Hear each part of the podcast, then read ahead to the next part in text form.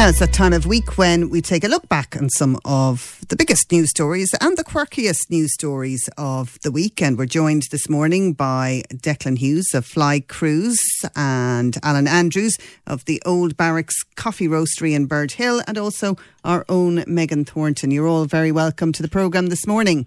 Thanks, Gillian. Good morning. If I can start, first of all, with this story, I suppose the big story of the week was the address of President Vladimir Zelensky to the joint houses of the Oireachtas, and there was controversy afterwards because the TDs, who are members of People Before Profit, stood after President Zelensky addressed the Dáil, but they did not applaud. There was a standing ovation from the rest of the chamber, but not from these TDs, and Minister Patrick O'Donovan was pretty horrified by this. He spoke about it on the programme yesterday. The President of Ukraine made an impassioned plea to the Irish Parliament yesterday, and it was responded to in kind by TDs and senators who, literally leapt to their feet and applauded. And a small group stood there and made a protest by not clapping. I mean, what planet are these people living on that they would use that opportunity in that kind of a warped mentality to do that against a man who is clearly broken himself, is wrecked in terms of his own mental load that he's bearing on behalf of 40 million people, millions of whom have been driven out of their own country, thousands of whom are in Ireland seeking refuge, who themselves have nothing literally to go home to, who don't know if their families are dead or alive. And these people are using a platform in our parliament, elected by Irish people, to protest. How dare they do that? OK, well, that was Minister Patrick O'Donovan speaking on Limerick Today yesterday. Declan, what did you make of the stance taken by People Before Profit? Gillian, I think it was a national embarrassment, and it had the potential to become an international embarrassment. It was a serious error of misjudgment, and it made the People Before Profit devoid of any compassion for the mass murder, what is happening over in Ukraine, for the Ukrainian people. And I think, Paul and his cohorts, they've become a liability now to Ireland at this stage. I'm absolutely incensed. I really am enraged. They did say that they fully support President Ukraine in his defence of his country, but the reason they couldn't applaud was because they didn't want to support a call for extra sanctions that would hurt ordinary Russian people. And, it is the ordinary person that's going to suffer. You can be pretty sure Vladimir Putin isn't going to run short of what he eats for breakfast, lunch and dinner on a daily basis. He won't be personally harmed by these sanctions in a way that will affect his daily life. So, they're concerned about the ordinary Russians, and that was the reason they didn't want to applaud a call for more sanctions. I mean, I understand, obviously, you can't blame the vast majority of the Russian people for what's going on in Ukraine. It is down to Putin and his henchmen. But, it's up to the people of Russia now to deal with it in their own way, because obviously NATO isn't dealing with it the way it should, I think, But an eye for an eye, it's very difficult. It's a terrible situation. I'm actually going to Latvia on Monday with my wife, and she's even nervous going there, But I have to say, we need to do a little bit more than what's actually being done at present, because it's at a crisis point now. These people are there's an ethnic cleansing, there's a barbaric mass murder taking place, and there's all sorts of stuff going on over there that's just horrific. And what have we learned from World War II? I don't think, but it sounds on the sights of what's actually happening over there. The innocent ones are being murdered. If it was soldier, you'd say, okay, fair enough. But it's like Samson and Goliath there with the Ukrainian people against Russia. It's just horrific. It's beyond words what's going on over there. Alan, what are your own thoughts on, first of all, on Zelensky's address to the joint houses at the Oireachtas? What did you make of the whole thing? And then the People Before Profit TDs and the stance they took? I think that Zelensky has made a call to the Irish that he doesn't feel they're doing enough. I think that's obvious. My concern is that there are a small cohort of Russians, probably here in Ireland or in wider Europe, that will be affected by sanctions or public opinion or people's attitudes towards them.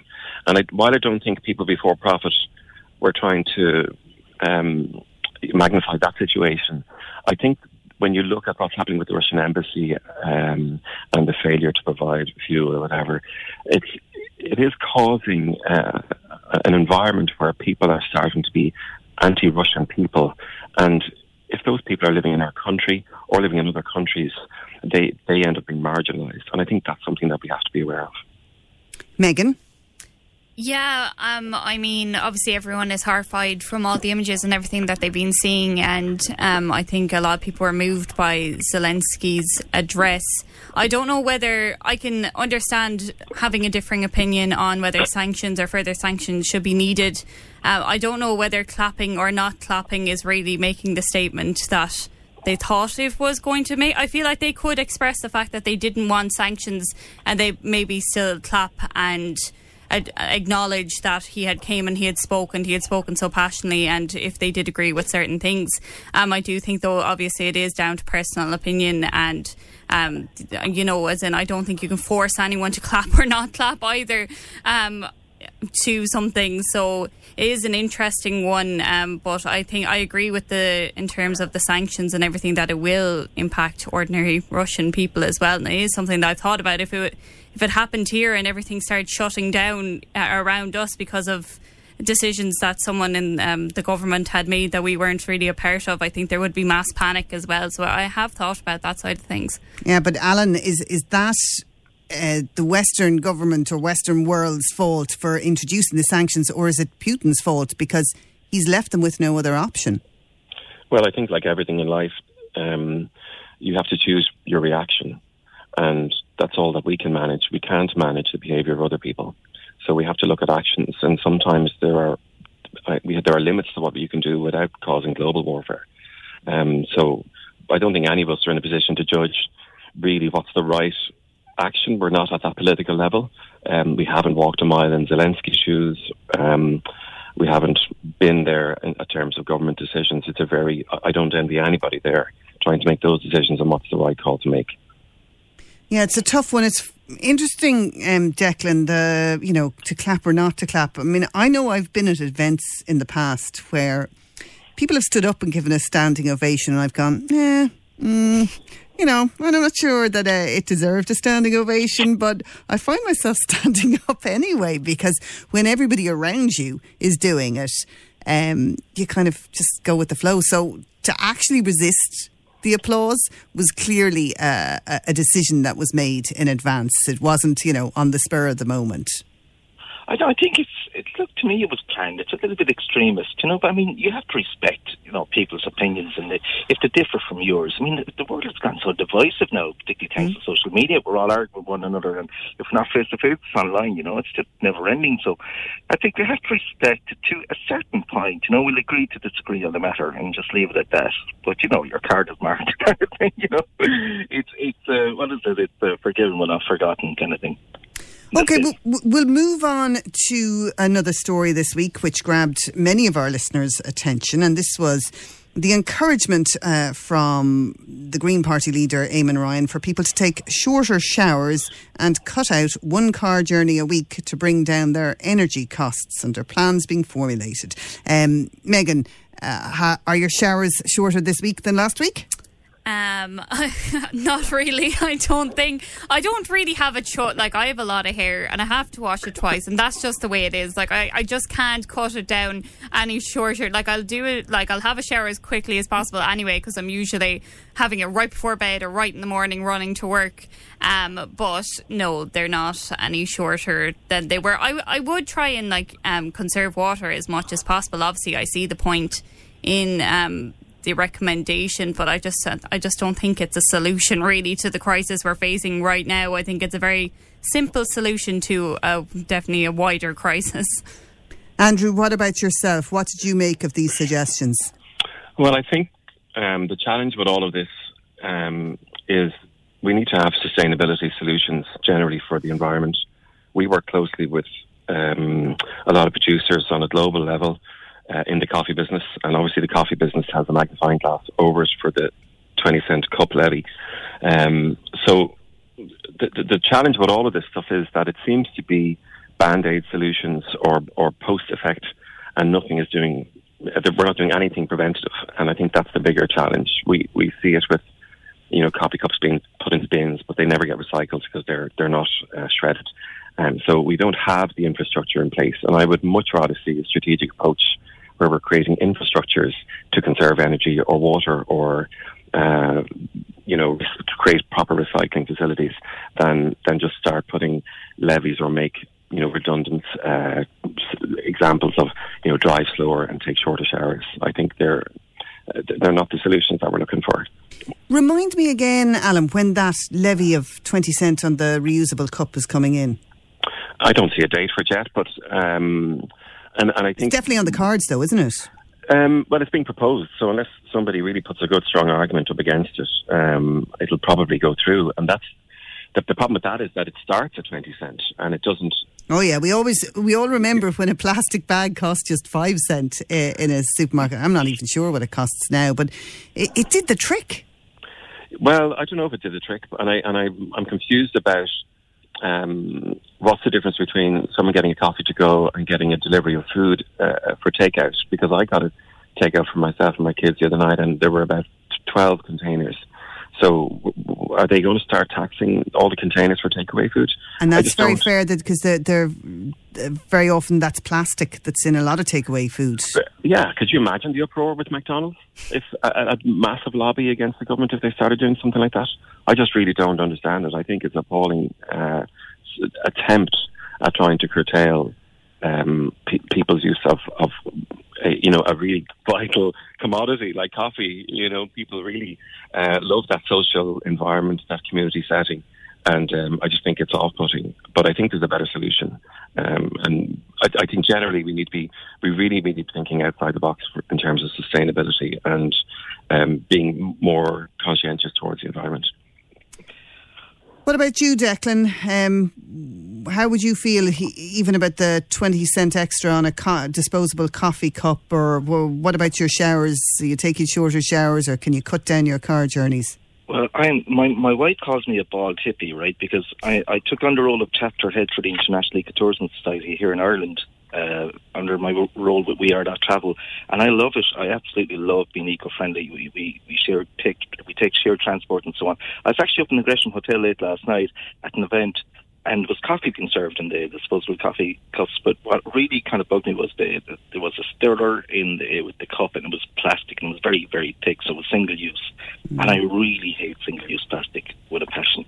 There's so much wastage there. You know, these disposable, anything disposable is really very bad for the environment, unless it can be, you know, repurposed or kind of sent into a compost or something like that. If it's biodegradable, that's fine, but if it's something that goes to landfill, then I have a big issue with it. So I was surprised to see that at Gresham. I mean, Gresham's actually, O'Connell Street was very clean last night, right, in Dublin. Usually when I go up there, it's full of litter, but it was sparkly clean last night, which was great to see. So I think we're up in our game on the, you know, the environmentally friendly initiatives that's taking place. But Eamon Ryan, I mean, you can't really take this guy seriously. I mean, even his advisors have advisors, and he still comes out with this nonsense that is really regurgitating kind of, you know, I'm surprised the man is still awake. Well, look, I mean, he's not wrong in that these things do cut down on our energy usage, but I suppose... Oh, they do. A lot of people would feel that perhaps they already know that a shorter shower is cheaper than a longer shower.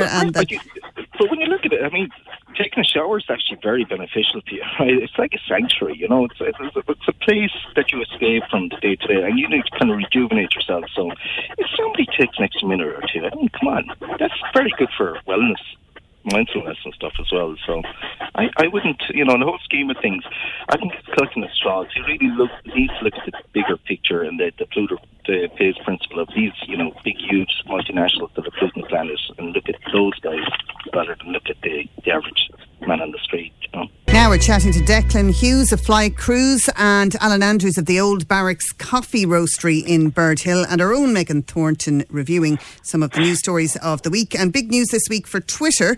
It's confirmed it's working on an edit button that would allow users to change tweets after they've been posted. Megan, what do you make of this?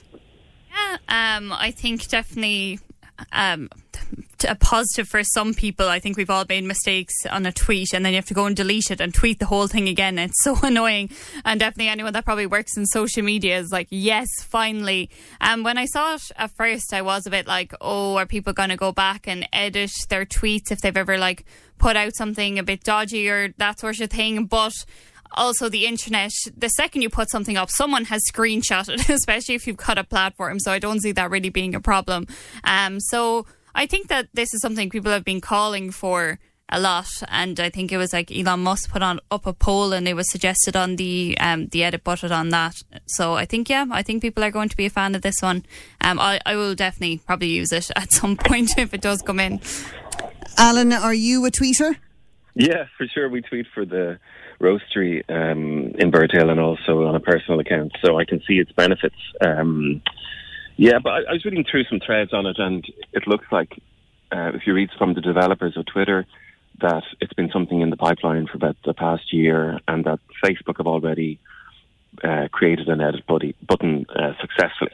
So I think it just really came to light because Elon Musk got involved and he bought $2.5 billion worth of shares and a 11% or 12% stake now in Twitter. So it's, there were some concerns over the validity of an original tweet, and would the original tweet still be available? And could you see maybe if somebody posted something and it went viral, then it might be changed. So transparency is key in doing something like this. But I think generally it could be good for Twitter. Twitter is an amazing resource, I'm sure. Megan knows, and you know yourself, Gillian, with being in media, it's a fantastic resource, especially for global news. So I think it can be a good thing. A lot of journalists use it, so that's where the need for transparency is paramount. A fantastic resource and also an absolute cesspool. But sure, look, you have to know how to use it, I think, and the block button comes in very handy. Yeah. Declan, what about yourself? Are you a fan of Twitter? Oh, yeah, I love Twitter. I love Twitter more than Facebook. I think we sent out 7,000 tweets, Fly Cruise Day, since its inception. But, it's long overdue, the edit button. It really needed to be done, 6 years ago, But I think it shouldn't allow you to edit something you put up, 2 years ago. I think anybody that sends out a tweet should really stand over what they say. You know what I mean? And isn't the concern that maybe you might put out a tweet, get, 10,000 likes for it, and then go back and change the entire nature of that tweet and say, oh, look, 10,000 people agree with me that, we should all take long showers. I know, that's the thing. So they should be limited. There should be a 2-week window or maybe a week. It depends on what you're... I think they're talking minutes. But I do like Twitter. I like Twitter a lot. Okay, well, we're going to move on. This was a big story yesterday, and for the whole year. This is the guy who won Limerick Person of the Year yesterday. Let's take a listen. Here's Paulie O'Callaghan. Oh, absolute sensational. I couldn't believe it at first. Everyone was reactive. I couldn't believe at the end. It was so delightful to see it. You could tell by your face. You weren't expecting it, were you? No, not at all. I didn't expect it at all. I thought I probably were going to win that, but I take that anyway. I don't care about that. And what an achievement. You must be so proud, Brian. Absolutely, Maxine, yeah. Look, to be even share the same stage as people held in such high regard in Limerick City and County, it was just phenomenal. But to actually win the award, I can't put into words how proud I am of Padraig and I suppose of all the other winners as well. A great win for Padraig, wasn't it, Declan? Oh, amazing. Now, really, I've seen images of him kissing the award and everything. It was just so feel good and get me goosebumps and everything. I'm super excited. It's just the best news this week, I think, by far. And it's well-deserved because you can clearly see his passion for what he just absolutely loves what he does. Yeah, Alan, we can all do with a bit of good news now and again, can't we? And this is great news. Yeah, I think anything that encourages our youth, the younger population, to believe in themselves and to follow their own passions. That's something that I think we don't do enough of, or younger people find it really hard to do, is to follow one path.